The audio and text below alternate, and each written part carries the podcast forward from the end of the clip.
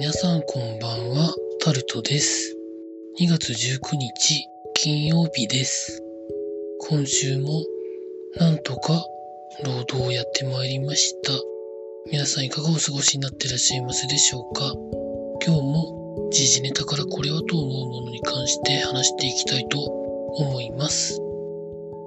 コロナウイルスのワクチン接種で、もしも死亡になった場合、国の制度で一時金を4420万円給付するということが記事になってます。それ以上でもそれ以下でもないらしいです。4420万円ですよね。どうなんでしょうかね。続いて、政府が発表した2月の月例経済報告によると、景気判断を10ヶ月ぶりに下方修正するということが記事になってます。主な原因は、個人消費がさらに弱含みになっているということで、上向きの判断もあるんですけど、個人消費がかなり景気判断を押し下げる要因になっているみたいなことが記事になってます。まあなかなかあれを買おう、これを買おう、どっかを行こう、みたいな気持ちにはなかなかなりにくいですよね。続いて、トヨタの8工場の生産停止が延長になるということが記事になってます。延長になるのは2日程度というふうに記事にはなってまして、部品工場の再開がちょっと遅れているというところらしいです。まあ、トヨタの看板方式、ジャストインタイムで物が動いていることを考えると、まあ、どこかが止まっちゃうと、まあ、全体を止めざるを得ないのはしょうがないと思います。続いて、コロナウイルス絡みでパスポートの発行が前年比に7割減ということが記事になってます。多分、更新も新規発行も含めてなんだと思うんですけど、まあ、海外旅行にまあ、行ける状況でもないので、パスポートを作ったりしてもというところなんでしょうかね。まあ、更新はしたい人はするんでしょうけど、続いて、フランスのルノーの赤字が1兆円を超えて、過去最悪になったということが記事になってます。2020年12月期の決算で、純損益が80億800万ユーロ、約1兆円の赤字を計上したということで、赤字は2年連続というところで、まあ、フランスのルノーと日産と、まだ、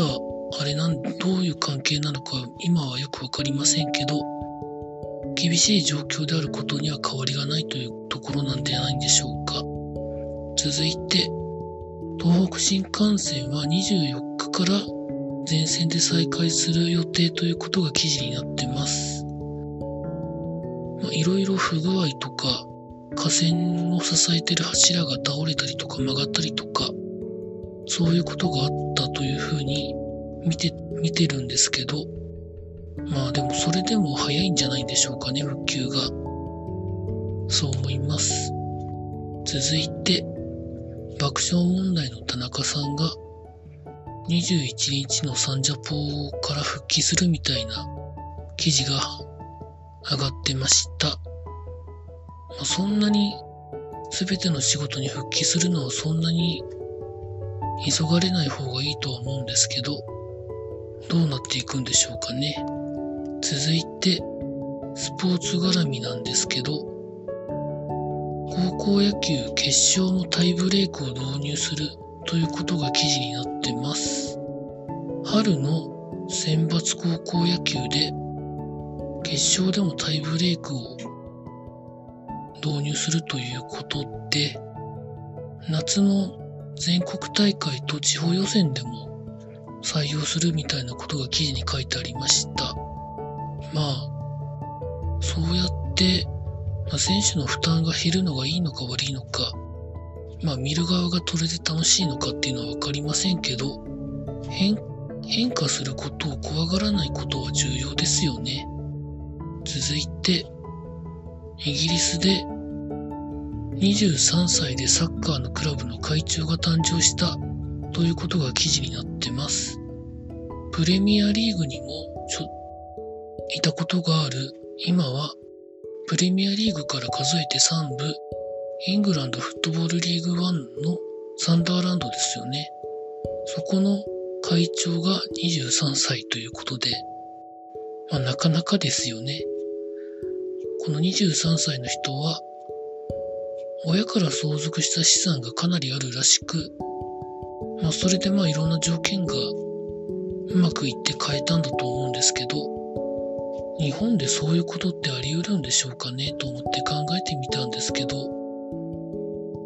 まあ、そういうところに投資する若い人がいるんでしょうかね。